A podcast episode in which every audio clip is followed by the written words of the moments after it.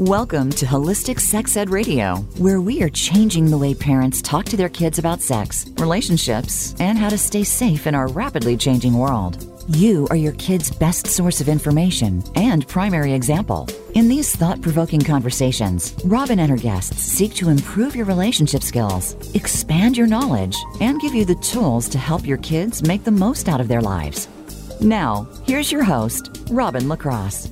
Hey everyone, welcome to Holistic Sex Ed Radio. I'm your host, Robin LaCrosse. And before we get started, I just want to remind you that there is still time for you to go to holisticsexedradio.com and enter your name for a chance to win one of three Fun Cup menstrual cups that we are giving away. So don't miss out. Go to holisticsexedradio.com and enter for a chance to win.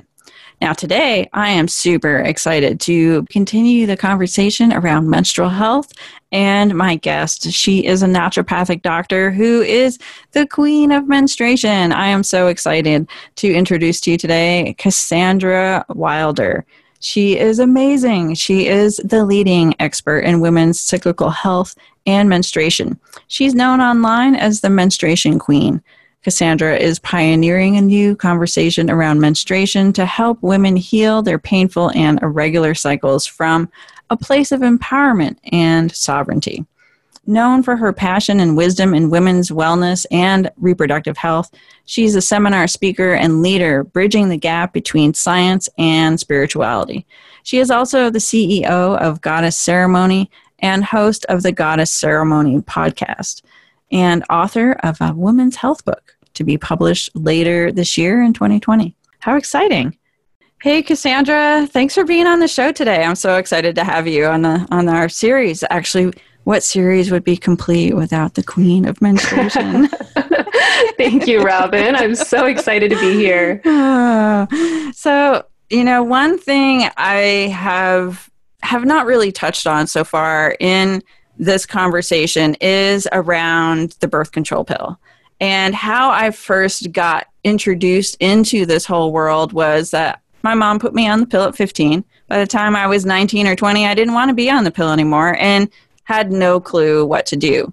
And I know that, you know, the pill has has protected many people from getting pregnant and can be a solution for people who are suffering due to their menstrual period, but I know being a holistic health practitioner and knowing that you are a naturopathic doctor that there are other solutions to this so i'd love to like hear your take on the birth control pill and you know why it's not going to fix people's periods and what can we do besides take the birth control pill to you know address some of these menstrual issues that sometimes we experience what a question, right? Mm-hmm, mm-hmm. Going deep. Yeah. So, birth control is such a, a heated topic. Um, you know, before we even talk about the modern use, we do have to recognize that birth control, when it was created, did create a huge movement for women. It was certainly part of the women's liberation movement. It allowed women to get into the nine to five. It gave us so many rights.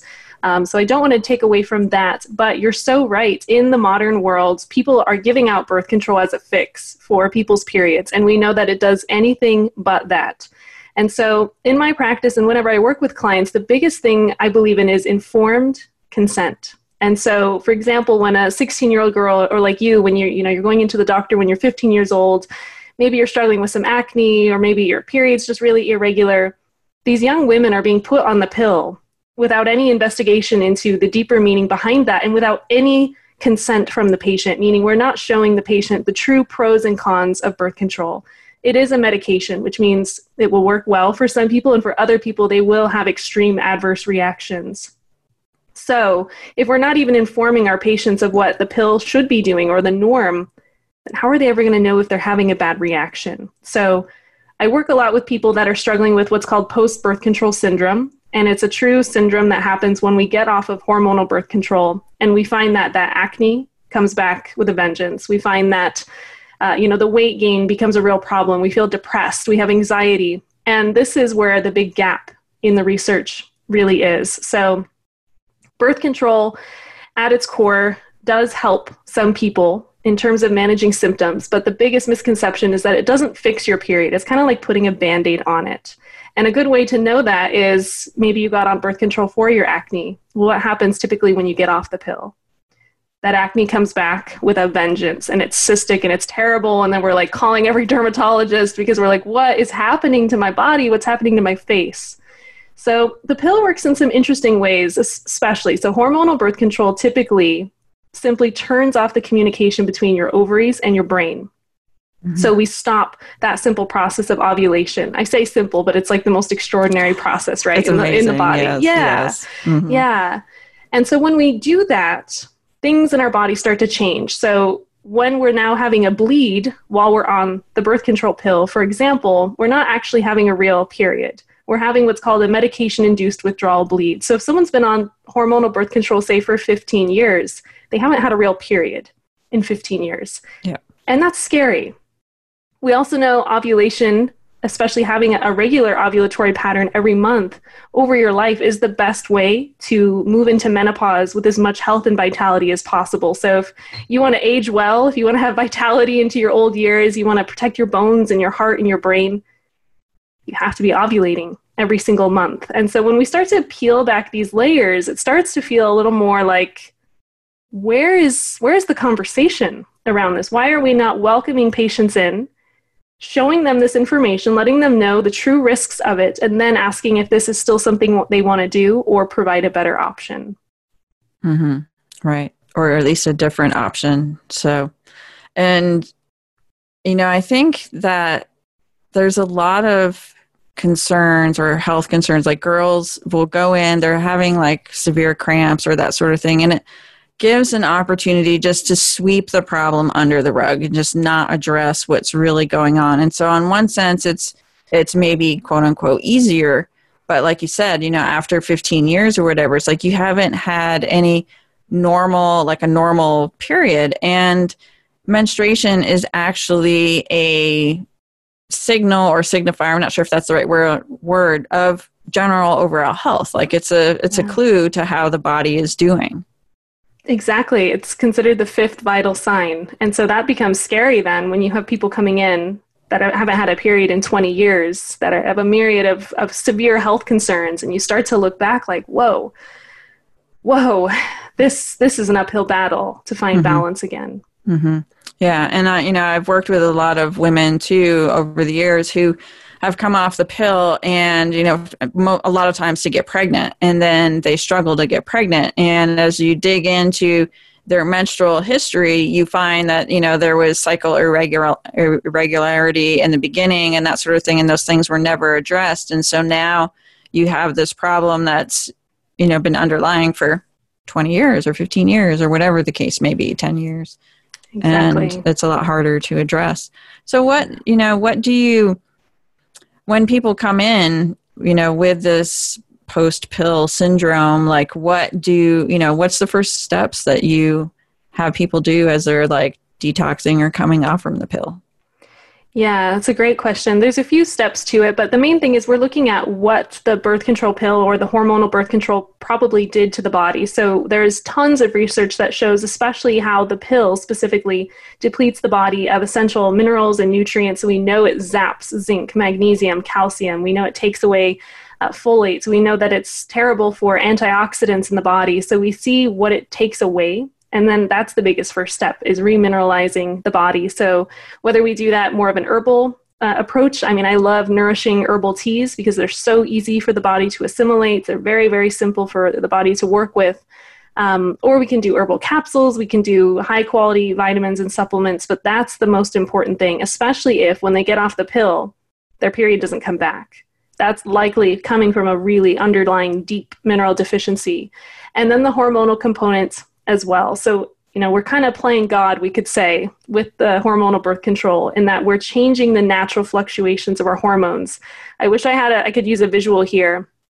But this chart that I saw online at one point just left my jaw on the floor in that it showed what your cycle's doing throughout the normal months. So it shows, you know, your estrogen surging and then it drops, you ovulate, and then your progesterone increases. It's a beautiful wave mm-hmm. of changes. Mm-hmm. And when you're on the pill, it flatlines both of these hormones like it looks like you're dead, right? Like you would see on like right. a monitor. I know not to be like dark here, but um, when I saw that, I just everything in me said, "This is wrong. This mm-hmm. is wrong. We can't just change hormones like this and think that long term that's going to be okay. And there are really no long term birth control studies um, that are at least very well done. Most would agree the ones that are done are not up to the standard of most science. So, you know, it's scary to me. And I think you feel that too.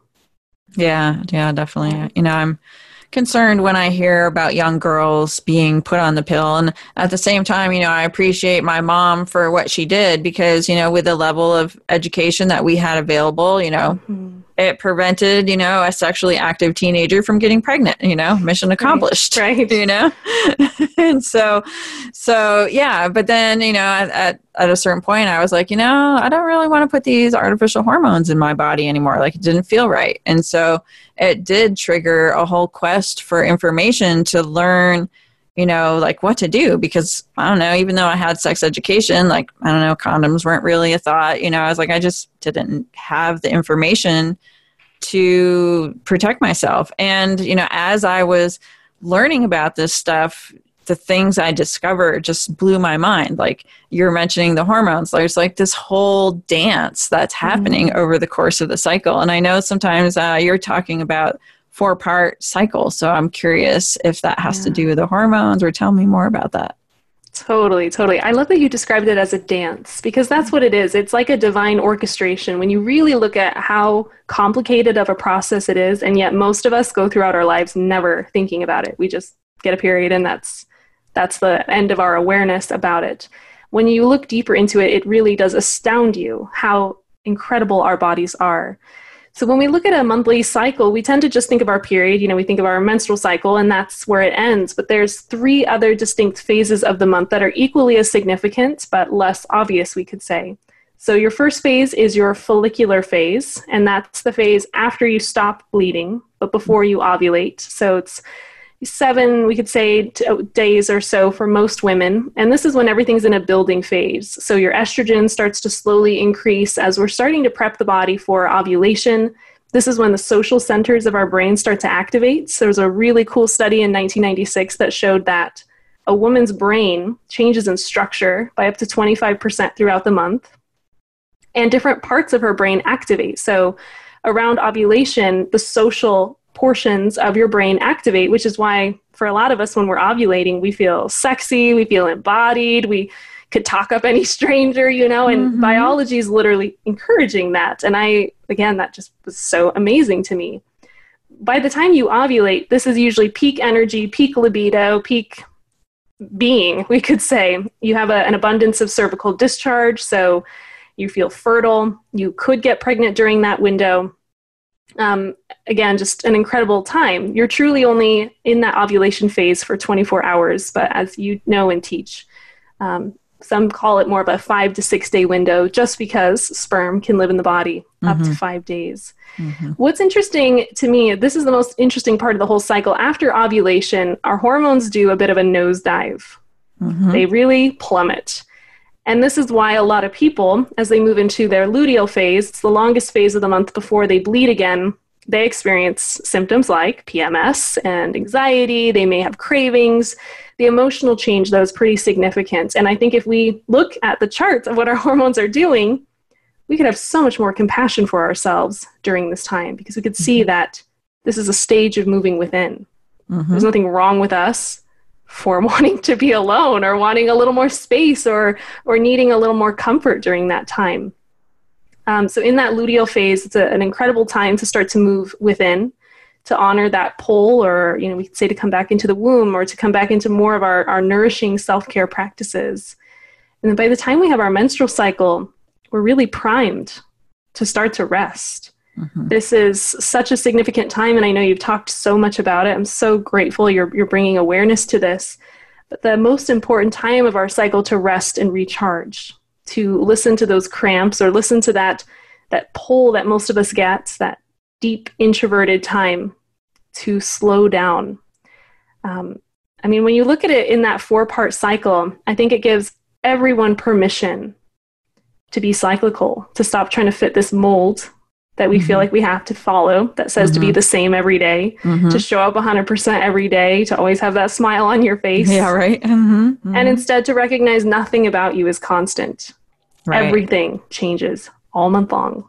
Yeah, and you know, and I and I do think of it as a dance with the hormones because it's like in the preluteal or the pre-ovulatory phase is you know the estrogen is rising, and then the post-ovulatory phase the progesterone is rising, and so there's like mm-hmm. totally different hormones, you know, at you know completely different levels during each part of the cycle. Whereas with the pill, you're like you said, you're just flatline. It's like no wonder women who are taking the pill have you know complain about having no sex drive. You know, it's like because you're you're just not getting that estrogen burst, which you know it totally yeah. does makes us energetic and outgoing and feel sexy and you know there's the pheromones at play and you know mm-hmm. all that good stuff like the body wants to reproduce that's how the human race you know sticks around. Exactly. So, uh-huh. Yes. So let's take a quick commercial break. And when we come back, I'd like to talk a little bit more about the significance of ovulation.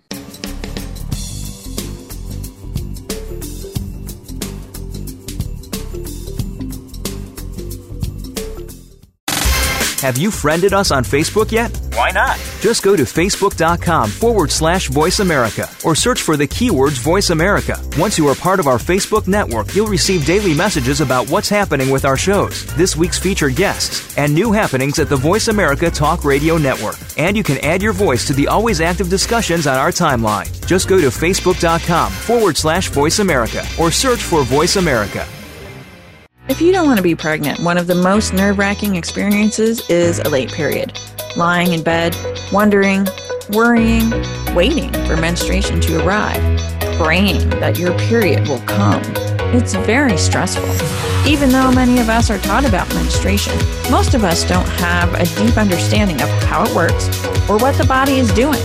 This results in increased stress, decreased sexual desire, sleepless nights, and sometimes unwanted pregnancy.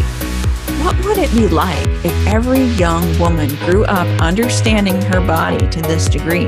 It could change the world. It could eliminate unintended pregnancy. It could help girls feel excited about and empowered by their monthly flow rather than ashamed and embarrassed. Since most of us don't get this kind of education while growing up, I put together a special free training called Understanding the Female Body and Cycle. Just go to holisticsexedradio.com to get access today.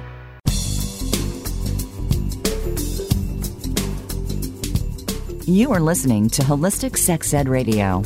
Want to go deeper into this conversation? Visit us on the web at holisticsexedradio.com. Now back to Robin LaCrosse. Hey everyone, we're back. So, Cassandra, tell us more about ovulation and why it's so important. Hmm. You know, because yeah. and actually, I was just going to say because it's like it's it's, it's this, this huge part of our cycle, yet it's a very short. It's an event essentially. You know, ovulation is an event, and most women are unaware that it's happening. You know, Exactly. And to be mm-hmm. fair, a lot of women are not ovulating, especially once they get off of hormonal birth control. Sometimes that connection never comes back between the hor- or the ovaries and the brain. And so for some people that's why they struggle with fertility after being on birth control because they're not even ovulating and if you're not ovulating, you can't get pregnant, you know? So it becomes this this tricky scenario. So ovulation really like you said is this huge moment every single month, this tiny, tiny portion of the cycle when an egg is in the perfect place in the fallopian tube, ready for something to happen.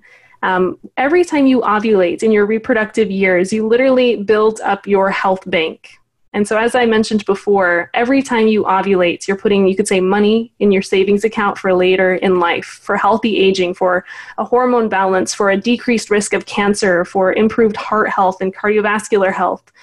So, making sure we're ovulating every single month is probably the most essential thing any of us could do right now to protect our health for the rest of our lives in terms of reproductive health at the very least. When you're ovulating too, you do experience, like you said, these surges in libido, these surges in desire. And all of this comes back into honoring that primal nature of who we actually are. When we look at ovulation, I think it's essential to remember that by creating a container to really celebrate this time of the month, to really feel into that fertile nature, to feel into this explosion, we could say, of, of extroverted energy, sociability, productivity for anyone that's an entrepreneur in any facet, best time of the month to go all in in your business. then we really start to recognize the significance of this month and we start to work with our cycle rather than constantly working against it. Yeah, I think that's really important. And, you know, most people don't live in harmony with their cycle. You know, it's like you said, it's, you know, it's we're, we need to be the same. Society says we need to be the same every month. And yet we're, as women, not the same every month, every day. Our hormones are in a little bit different place. And so we're, we're just as fluid as our hormones. Exactly. That's a perfect word for it. so do you have like, like some steps or some tools that you use to help people bring their hormones back into balance? Yes. So it depends what's going on hormonally. The most common imbalance I see is high estrogen, low progesterone. And so some symptoms of that, you know, if anyone's wondering if that's them, um, some things that could indicate that would be that low belly weight that just doesn't budge, doesn't matter how many sit ups you do, it's just there.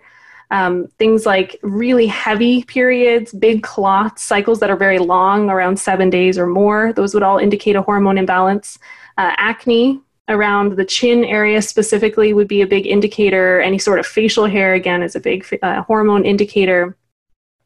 But it goes deeper than that. It's also that zap and sex drive, vaginal dryness. These things, again, are indicators that not all is well hormonally. And Robin, it's so wild to me how often I'm working with a client and they check every box that I just said. And they're like, I don't want my husband to touch me with a 10 foot pole. Aww, that's so you know, sad. I know, I know. you know, I've got this belly weight gain. I'm getting these little hairs on my chin, and I just feel terrible. And so I do what's called the Dutch testing. So usually we test to just find out what hormones are out of balance. Um, and then from there, it's a rebalancing. So if we were trying to increase progesterone, for example, it's usually the, the, the most common imbalance I see we're looking at their foods, but we're also looking at their lifestyle. So, so this is a slight rabbit hole, but we can come back. if this is interesting to you, then yeah, then go for can it. Go me. for okay. it. We have time. Uh-huh. so, an interesting layer of research is emerging. So, we've all heard of the circadian rhythm in that 24 hour clock that our Mhm. bodies operate on. Mhm. But women operate on two clocks. So, anyone with a female body operates also with what's called the infradian rhythm. So, in your reproductive years as a woman, so from the time you know you go through puberty to menopause, you operate solely in the infradian rhythm, not the circadian. The Okay. difference here is men with testosterone operate perfectly in the circadian rhythm. So, what that means is if a man goes to bed at 10 p.m., say, wakes up at 5 a.m., does a power morning routine, um, you know, fasts, does a really intense workout, goes to work, you know, super social, goes home at 5 o'clock, that works perfectly for him Mhm. because that's totally in alignment with his rhythm, which runs on 24 hours. Testosterone works beautifully in that. What's different is we work on an infradian rhythm, and that's a 28 day cycle. Your Mhm. infradian rhythm governs not only your reproductive health, but also your gut biome, your metabolism, your immune system, your stress response, and brain health.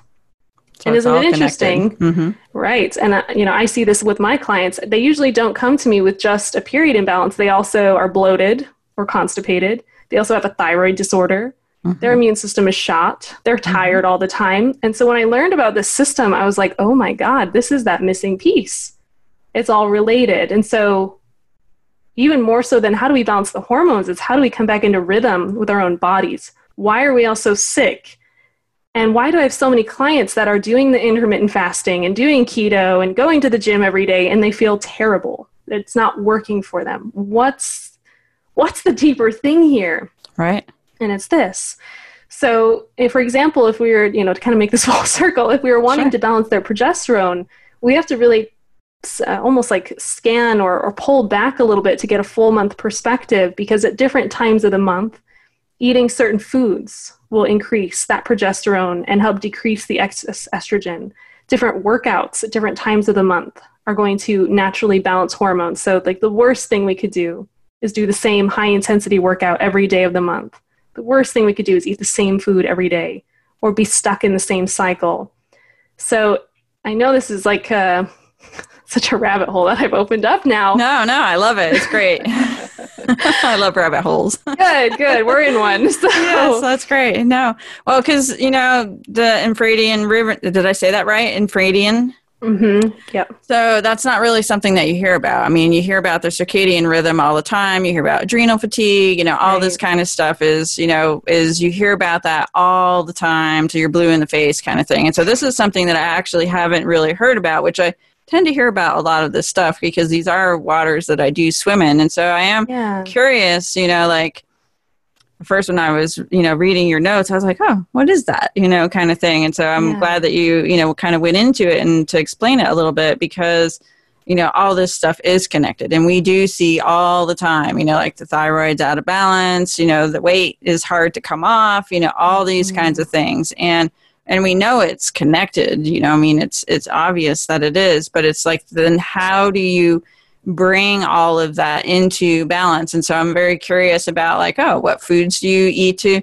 increase progesterone levels? You know, I know you can like eat broccoli and things like that to help your estrogen metabolize, right? Yeah. But uh, you know, it's like some of the finer points you don't necessarily hear about these kinds of things. So you definitely have my curiosity going. Good, Tell good. us more. Tell us more. you know, I felt the same way when I learned about it, and mm-hmm. it is relatively new research. And I thought, mm-hmm. wow, like, eh, but again, why is this not on the cover of Women's Health or or something? You know, right. People not talking about this. This is groundbreaking. This is the root of of a lot of people's struggles.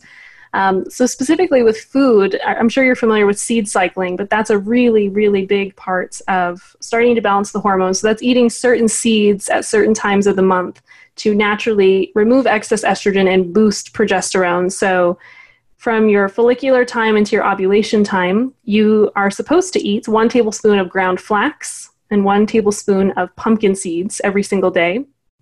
And in your luteal phase, menstrual phase, you eat one tablespoon of sesame, one tablespoon of sunflower seeds. Mm-hmm. And it mm-hmm. sounds so simple, and yet, I just got a, a, message on Instagram the other day that someone was saying, Oh my God, Cassandra, I just started doing this a month ago. My PMS is significantly reduced. My cycle was far less painful.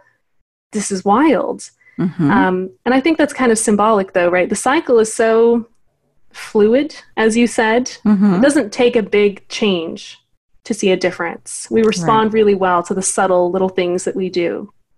So that's a big part of it to just add that into your diet every single day. Um, the exercise component too fascinated me. I didn't know that at certain times of your cycle, your cortisol is just naturally higher. And so if you go in and do, you know, some CrossFit class or some like killer spin class, what that does is turn on muscle wasting and turn on fat retention. And I don't know about you, but I went through this phase maybe two years ago where I went to hot yoga every single day. And I thought I was doing the best thing ever for my body, right? Mm-hmm. You know, I'm like, I'm sweating, I'm working out, I'm probably burning so many calories. I was led to believe that would be a wise decision. And what happened is I progressively got sicker. I looked bloated to the point of looking pregnant. uh, my cycle regularity changed. And again, now as I'm learning all this, I'm thinking, wow, that's what it was. It was pushing myself at the wrong times of the month into this absolute depletion. Mm-hmm. So now I'm curious. So if my assumptions here are on target, like I would assume that like during the say pre-ovulatory phase, maybe you would want to work out and spend more energy you know, up until ovulation and then maybe post ovulation, do more like your moving meditation, like Qigong or you know, things that aren't as like, you know, you're not doing CrossFit training kind of thing. Precisely. You're spot on. You're mm-hmm. spot on. Yes. Okay. So, in that, as soon as you really stop your menstrual cycle, it's really kind of an intuitive practice. Like, once you dive a little deeper into it, that's naturally how you feel. In that follicular phase and ovulation, a run might sound really good, or mm-hmm. a hot yoga class might sound good. But once you finish ovulating and you're in that luteal menstrual phase, yeah, less is more. You can, you know, up to 30 minutes is all you need. And I would focus more on strength training mm-hmm. or like you said, Qigong or yoga, uh, restorative yoga. I should, lots of different kinds of yoga, right? Sure, sure. Uh-huh. Um, so yeah, that's exactly the pattern. Okay. Makes mm-hmm. sense. So, you know, and it kind of goes along with like the you know the people who are talking about like living in harmony with your cycle. So like when you're leading up to your ovulation time you know people do tend to be more outgoing and that sort of thing. And then as we were talking about before as you're going into menstrual mm-hmm. phase you know it's more like oh i just want to kind of like retreat and be in my own little cocoon my own world yes. and you know and that sort of thing and be more of an introvert. So Super, super fascinating stuff. I just love all of these, you know, all this stuff. It's super, super cool. So let's take a quick commercial break. And when we come back, uh, I'd actually like to talk a little bit about reclaiming menstruation as sacred because, you know, so many of us, you know, we'll save it for after the commercial break. We'll be right back.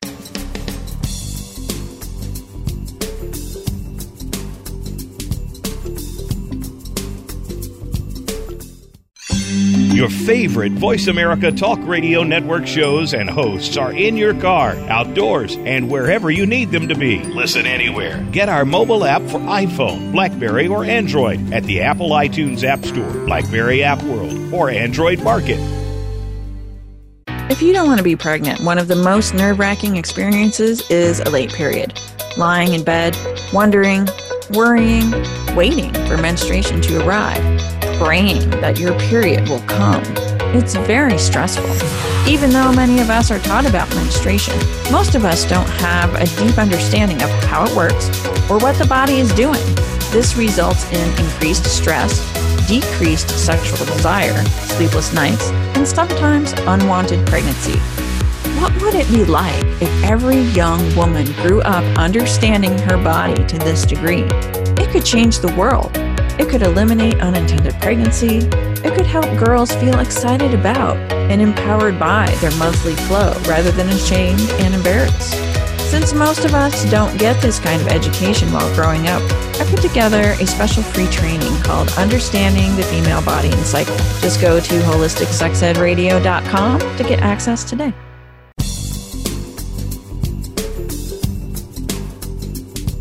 You are listening to Holistic Sex Ed Radio. Want to go deeper into this conversation? Visit us on the web at holisticsexedradio.com.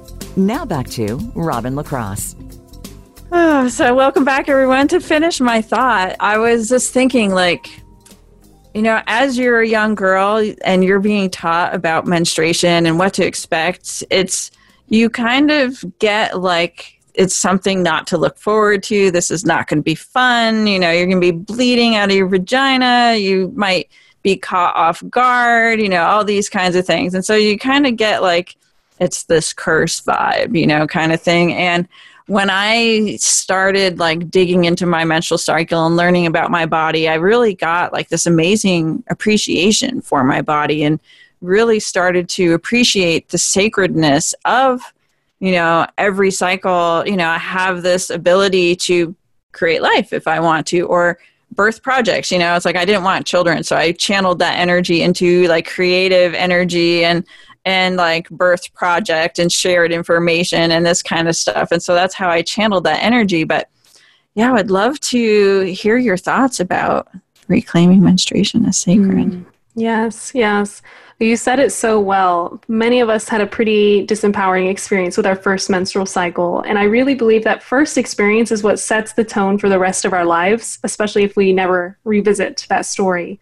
And so over the years, you know, I've heard so many stories, and they tend to either be fairly insignificant in that it was just like your mom hands you a pad and that's the end of it, or shameful. And I don't know which one is worse, honestly, but either way, I think it breeds this disconnect from us and our bodies. And we learn to see it, as you said, as a new, like a, a nuisance rather than a beautiful gift of, a, of welcoming us into menarche. Mm-hmm. So, for example, with my clients, what I tend to do is actually have them write out their first menstrual cycle experience. And it's always so interesting. A lot of them have to really think about it because it's not something most of us think about on a regular yeah, basis. And you may not clearly remember because, like, I try to think of, like, do I actually remember my very first period? And I don't have like a clear memory of it, mm-hmm. you know, kind of thing. And so, like, did I suppress it? Was it just like whatever? like, what is it? You know, like, what is the deal? You know, kind of thing. But yeah, mm-hmm. it's like I don't have, like, I do clearly remember like one really sick period I had where I was just like, ah, I'm dying, my stomach, like I'm, oh, I feel like I'm going to throw up, like just horrible, you know, kind of thing. But luckily, yeah, that wasn't my norm thank goodness right, you know right mm-hmm. because it is for some people you know it, yeah absolutely mm-hmm. yeah and so you brought up a great point some people struggle to remember that 1st mm-hmm. experience mm-hmm. and and you know if so it's just a matter of finding another experience we do remember and you like you said so well um, and some people they remember it again being fairly insignificant and other people it's very emotional for them to actually trace that back and to see like wow you know, I would I really felt let down by my mom mm-hmm. or by whoever I was looking for support from, and I can recognize they did the best that they knew, but dang, I really needed more mm-hmm. help at this time of mm-hmm. my life. Yeah, so, or stories of uh, like young girls, like mm-hmm. eight year old girls, like having no idea what a period is and suddenly right. bleeding, dying, you know, like sitting in the school bathroom thinking they're dying, you know, right. having to be rescued by older sister. Like I've heard all kinds of stories, you know, yeah. it's just like it's so sad, you know, to not have that that that that just the basic information, you know. Exactly, exactly. Mm-hmm. And a lot of those stories really border on trauma, like mm-hmm. the, you know, so deep that that that'll really affect us indefinitely. So for me, I believe when we start to reclaim it as sacred, we have to revisit the roots and make peace with the fact that everyone around us did the best that they could with the knowledge they had. Most of us didn't have maybe the moms that we had hoped for in that moment that could have really hopped in and you know brought us flowers and took us to lunch and told us we're beautiful and wonderful right? We can all mm-hmm, hope and mm-hmm. dream. But we can be that change. And i know you've talked about this before for this next generation whether it's our daughters or our nieces or or whatever. Um, in reclaiming menstruation i think it's part of reclaiming our cyclical nature and really allowing ourselves to have these ebbs and flows to recognize that there are times of the month where the most productive thing we can do is rest and to let go of the stigma of the martyr that we are meant to be all things for all people, that we're meant to be invincible, right? We're supposed to be the perfect mom and the perfect right. worker and the perfect wife and, you know, insert label here. Mm-hmm, mm-hmm. And we know that that doesn't work, that burns us out, that disconnects us. And so instead, learning how to lovingly speak our boundaries and speak what we need from our community or our partnership or our family is such a liberating practice for most women to learn how to really speak up for their needs. So, to be uh, in tune with the sacredness of menstruation, I think, is to be in tune with who we truly are, and that is a being that changes. Mm-hmm. And I think, too, as women, if we can embody that and then share that with our daughters, because you know they watch they're watching us you know and it's you know if we're being the martyr and going all out and not taking care of ourselves and that's what they're going to do. That's what they're going to adopt. And so if we're taking on these patterns where we're like nurturing ourselves during our you know our quiet times in our menstrual cycle and as we go in towards menstruation and and teach the appreciation of the body mm-hmm. and honoring that i think will have a profound and lasting impact on these girls lives Absolutely. And I think of the, the young boys and the young men growing up too. What if they saw that as the normal? And what if in their future relationships they were encouraging their partner to take that space? You know, like this. Mm-hmm. Beautiful. Right? If you want to change the world, that's where I think we need to start. Mm-hmm. Yeah, I really, I agree with that. You know, mm-hmm. I think mm-hmm. yeah, the body is sacred. Like when you really dive into the cycle and you learn how all this stuff works together, like gosh, the human body is amazing. Reproduction is amazing. Like, wow, it's a total miracle, you know? Truly, mm-hmm. truly. Yeah. Mm-hmm. Yeah. So I want to um, talk more about like, go back into like the hormone thing because, you know, hormones are so important and we don't really think about them or talk about them but like they really they control like every aspect of our lives. You know our thyroid our insulin you know our reproductive hormones like they're just they're they, they're part of what makes us human you know? Yeah. And keeps our bodies running and stuff. And so i you know let's talk a little bit about like how can we keep our hormonal system healthy? Mm-hmm. Such a good question and like you said, hormones are essential to really every process. The endocrine system is so fascinating, but it's often shrouded in this mysticism and this idea that they're too unpredictable, that they're hard to manage, that uh, they're just, they're something you can't harness, right? They're just at their own whim. And it's so completely untrue. Mm-hmm. So, hormones, like anything in the body, have a system. And what that means is if they have the tools they need, it's easier for them to stay in balance. If they're malnourished, they tend to go out of balance. And so, we have to look at those foundational blocks of what allows hormone function to move with ease and what things disrupt that. So, in terms of um, benefiting or adding into our life things that would be really nourishing, one thing I say, I feel like a broken record with my clients, but encouraging them first and foremost to make sure they're getting enough healthy fats in their diet every single day. And I know we all lived through the 90s, so we all are um, conditioned to think fat is evil, right? And fat makes us fat. Um, and instead, we know that fat is essential for your body to even make hormones. And so, the mm-hmm. best thing you can do is load up on the healthy fats the coconut oil, olive oil, organic butter, ghee, sesame oil, and to remove unhealthy fats. Um, just making sure you're getting two, three, four tablespoons of that a day does wonders for overall hormone health and function. Um, then looking at other things that start to balance hormones as well, making sure we're eating an abundance of raw leafy greens that will help everything from blood sugar, as you said, to our hormone levels in terms of estrogen reduction um, so essential. An area that I've been studying recently that's that's really fascinating to me is the effects of blue light exposure in our mm-hmm. hormone function in our body. I mean, so like, like, the the computer screen, basically the screen. Exactly, the okay. TV and the phones and all the things you know we can't live without. Yes, yes. Um, so it's so interesting. I was reading how how delicate our our sensory system is to light, and so if we're getting light at the wrong times of the day, that throws everything out of balance hormonally. So our stress levels increase, our melatonin doesn't kick in. So if any of us are like, I get into bed at, you know, 11 o'clock and then I lay there for three hours and I can't sleep. Mm-hmm. This this is probably a huge piece of it because probably mm-hmm. right before bed, what were we doing? Reading our Kindle or watching some TV or right, messing on the computer. exactly. Yeah. You know, we all mm-hmm. do it. Mm-hmm. Do. And so one way we can combat that, they have blue light blocking glasses, mm-hmm. and they're really common now. So they're really affordable and simple. My favorite b- brand is called BLUblox. B L O X.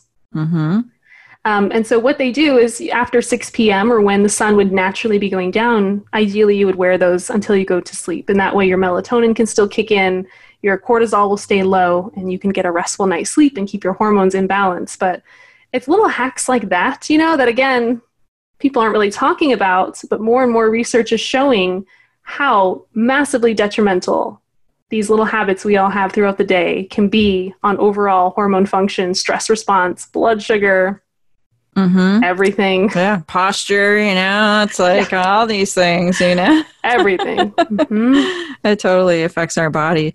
And, you know, and you were talking about like the, the light levels and stuff. And I've always loved having like a really dark room to sleep in. Like, cool, dark, quiet, you know, like nice mm-hmm. dark curtains, you know, just to like mm-hmm. block out all that light. And you know, I've heard of things like I have a book on Lunaception. I don't know if you yes. if you have if you've heard of that or seen yes. that book. Um, you know, do you have any thoughts around around that, like using light to influence or regulate ovulation? 100%. 100%.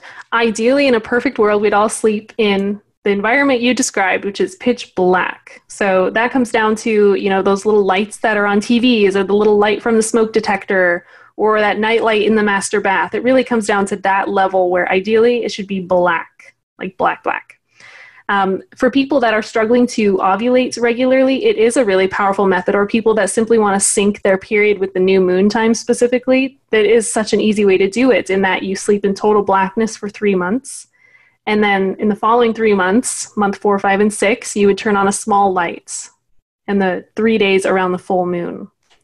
And literally, just that is enough to regulate someone's cycle with the moon and likely induce ovulation. We know that most women, well, I shouldn't say most, women are more likely to ovulate with the full moon than any other time of the month. And historically, many women in their tribes and villages did that. And it makes sense, right? Because if you were living out in a teepee or a tent or in a cave or wherever mm-hmm. our ancestors mm-hmm. lived, the only time there would be light at night was when there was a full moon.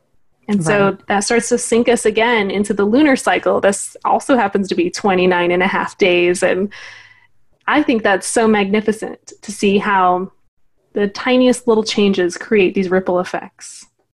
Yeah, it's amazing. You know, the female body is is really like that. You know, I also work with women who've had problems with their cervix and it's amazing how when you just start making healthy changes and stuff like you start producing our healthy cervix cells you know like the body knows what to do when you give it the the right nutrients remove the obstacles to healing. It's like the body knows what to do to heal itself.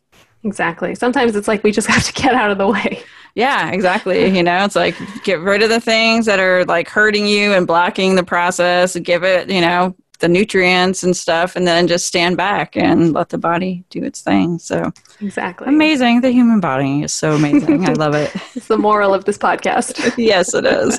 The human body is amazing. Mm-hmm. oh yes. So let's see. Um, let's take a quick commercial break. And then when we come back we're going to wrap things up. So we'll be right back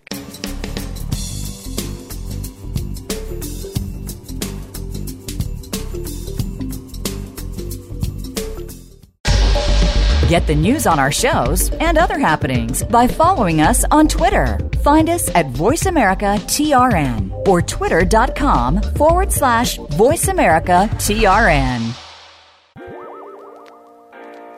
Are you sick of condoms? Does hormonal birth control make you feel sick?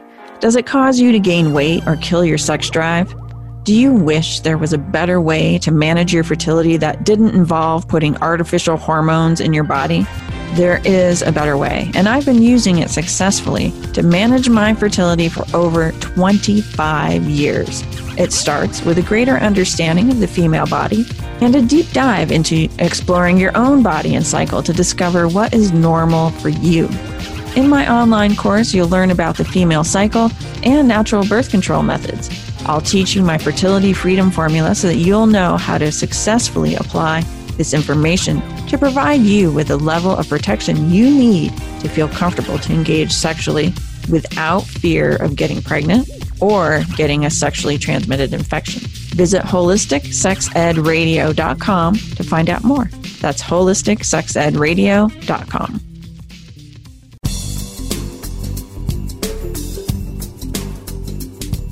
You are listening to Holistic Sex Ed Radio. Want to go deeper into this conversation? Visit us on the web at holisticsexedradio.com. Now back to Robin LaCrosse. Hey everyone, we're back. So, Cassandra, you know, we've mentioned a few times about like symptoms that people are experiencing, like PMS, and how these are connected to hormones. And I wondered if you could like maybe give our listeners some just practical advice, especially like you know, I always try to think about the topics that I'm bringing to the table, you know, as if like a parent is like trying to help her teenager through some of these kinds of things. So maybe you can kind of like think about it in that way. Mm. So like if if, you know, a young person or anybody was having, you know, PMS symptoms or something like that, like what would you suggest to to help address that? It's a great question. So, PMS is an interesting one because PMS is so demonized, right? So we think of those mood changes before your period as like, oh, watch out, someone's, you know, about to get on their period or someone's, mm-hmm. you know, PMS. About to be on the rag, yes. God, if I, if I can go the rest of my life never, never hearing that, that, again, I will be happy. I know, I know. It's so awful. Huh? so terrible. Oh my God. I had flashbacks just now. So, Sorry about that. yeah, PMS is so demonized. And you know, Robin, I'm going to go out on a limb and say it doesn't have to be. It mm-hmm. actually can be a great teacher. So, if we're seeing anything extreme, you know, so if we're having PMS where literally for two weeks of the month we are raging, it's impacting our relationship, it's, you know, causing a lot of chaos in our life, then yes, that is a, an extreme side that would come back to a hormonal imbalance. So usually that's a low progesterone. So if we start to bolster that up, um, that makes a huge difference. Whether we're doing that with living in, in cycles with the infradian rhythm, maybe we are adding in something like Vitex or chaste tree berry. That's lovely for uh, progesterone typically. Mm-hmm. That's really important. But there's an emotional component to PMS that I think isn't talked about enough. Yeah. And what I mean by that is when we're in that luteal phase, especially, it's the longest phase of your entire cycle. And so some hormone specialists say it's the most significant time of the month. Why else would it be such a long pause between ovulation and menstruation?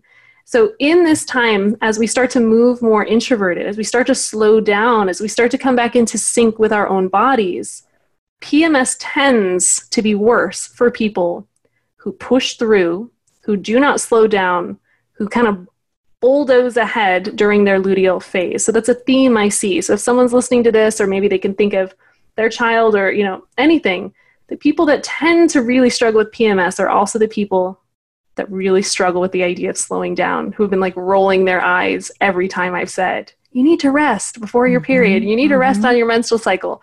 These are usually the people that are really tightly woven in their go, go, go mentality. It's also significant too, often when we're experiencing PMS, so this is getting you know less scientific, more I guess sacred we could say. It's also a sign from the body that some boundaries are being breached or that something is not in flow. So, meaning, mm-hmm. where are you abandoning yourself? Have you been putting yourself last? Is there something in your life that you're allowing to be there that you're refusing to change? So, rather than seeing it as my hormones are terrible and they're doing this horrible thing and I just can't control it, I think taking that that initiation to look a little deeper is really important. Where are you neglecting yourself? Where are mm-hmm. you neglecting your rest? And if it is that extreme, then where can we support your hormone levels? So I know that's a different perspective.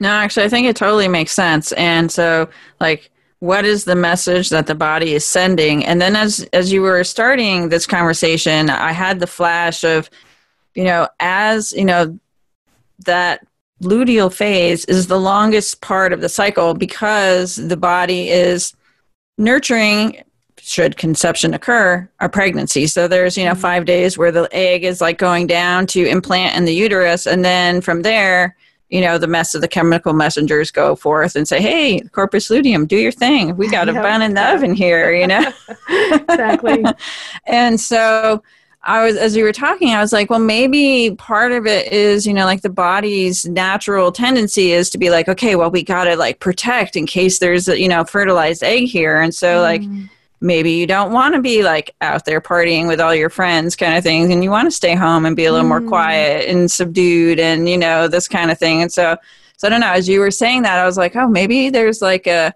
another layer here that we're not thinking about too is you know like that biological urge to reproduce you know that's mm. running underneath everything you know kind of thing yes so. yes i like that i hadn't thought of that layer that's yeah great. yeah so who knows who knows? We don't know. But it's something to think about, you know. And I think, too, you know, because that time is sacred time, you know, it's like a lot can happen, you know, in those days leading up to implantation and then implantation to menstruation and yes. beyond when menstruation doesn't arrive, kind of thing. So, exactly. Mm-hmm. Exactly. Mm-hmm.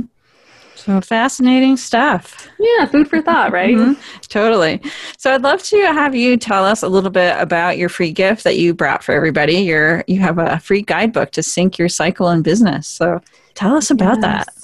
Yes. So especially once you start to become cognizant to your cyclical nature, whether you're a mother or an entrepreneur, even if you work in a nine to five kind of setting, you start to find that you're a little more aware of how you're spending your time throughout the month. And so I found that when I specialized in menstrual cycle health, I really wanted to find a way to plug my business into that. You know, was there a way for me to actually be able to take a pause to some extent during my menstrual cycle, for example? Is there a way for me to harness the times when I'm naturally going to be more productive and social? And so I started to create this outline for a cyclical business where we could really maximize our energetic times of the month and really allow for spaciousness during the times of the month when the worst thing we could probably do is do a podcast interview or, or hop on a webinar or you know something like that mm-hmm. where literally on a brain level those parts of your body are just not activated it's just right. biologically not there and so what this guidebook will show everyone is how they can start to plug their business into their monthly cycle it'll teach you how to start to track your cycle how you can literally put that right into your google doc and then what things throughout the month are best at different times. So, when's the best time to build a webinar? When's the best time to do an interview or do sales calls or see clients? And obviously, there's fluidity to mm-hmm, it. Nothing mm-hmm. has to be set in stone. Really, the whole purpose of this podcast is to be fluid. so yeah, right. Mm-hmm. Nothing's rigid here. But it gives you an idea on how you can stop feeling overwhelmed in your business and feeling like you never get a pause to actually take care of yourself. This will show you how to harness all of that in a monthly cycle. Sounds awesome. It's pretty awesome, yeah. Yeah. And if you don't have your own business too, you can apply the same principles to your life just in general, you know. So Exactly. Exactly. yeah. Oh, cool. That's awesome. So we'll post all that in the show notes for everybody. We'll put a link there so people can go collect that. It's been a real pleasure having you on the show today. Thank you, Robin. This has been Yeah. lovely. Yeah, I've enjoyed our conversation. So, uh, yeah. Oh, and I know what it was. The one thing I was thinking about earlier that I couldn't think of is have you ever used a menstrual cup? They're the best. Yeah, you like them? I am giving away some fun cup menstrual cups. I'm so excited that we have been giving away some of these amazing fun cups to we have three that we're going to give away so people can register and uh, yeah so if anybody wants a chance to win there's still time for that and you can go to holisticsexedradio.com and fill out your name put your email address in for a chance to win.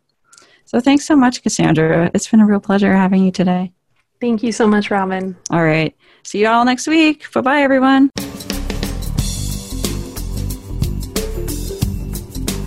You've been listening to Holistic Sex Ed Radio. Thank you for spending some of your precious time with us today. While these conversations may be difficult at times, the rewards are well worth it.